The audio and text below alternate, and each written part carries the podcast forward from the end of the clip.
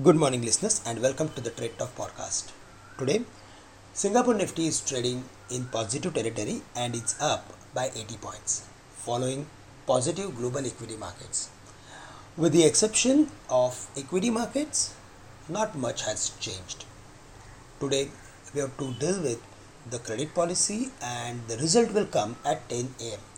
The market is largely following to the trading range between 16,340 and 16,530 levels.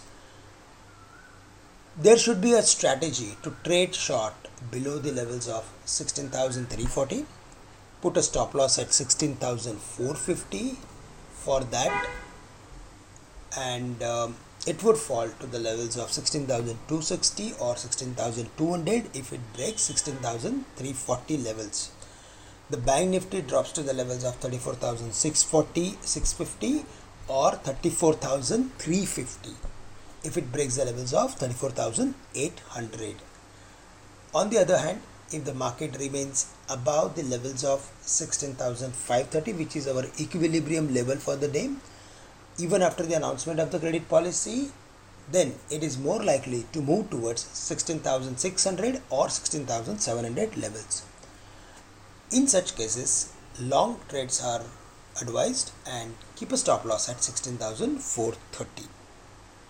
In brief, for the day, we have to follow the levels and we have to take the equilibrium level as a trend decider level to decide or to design our trading strategy.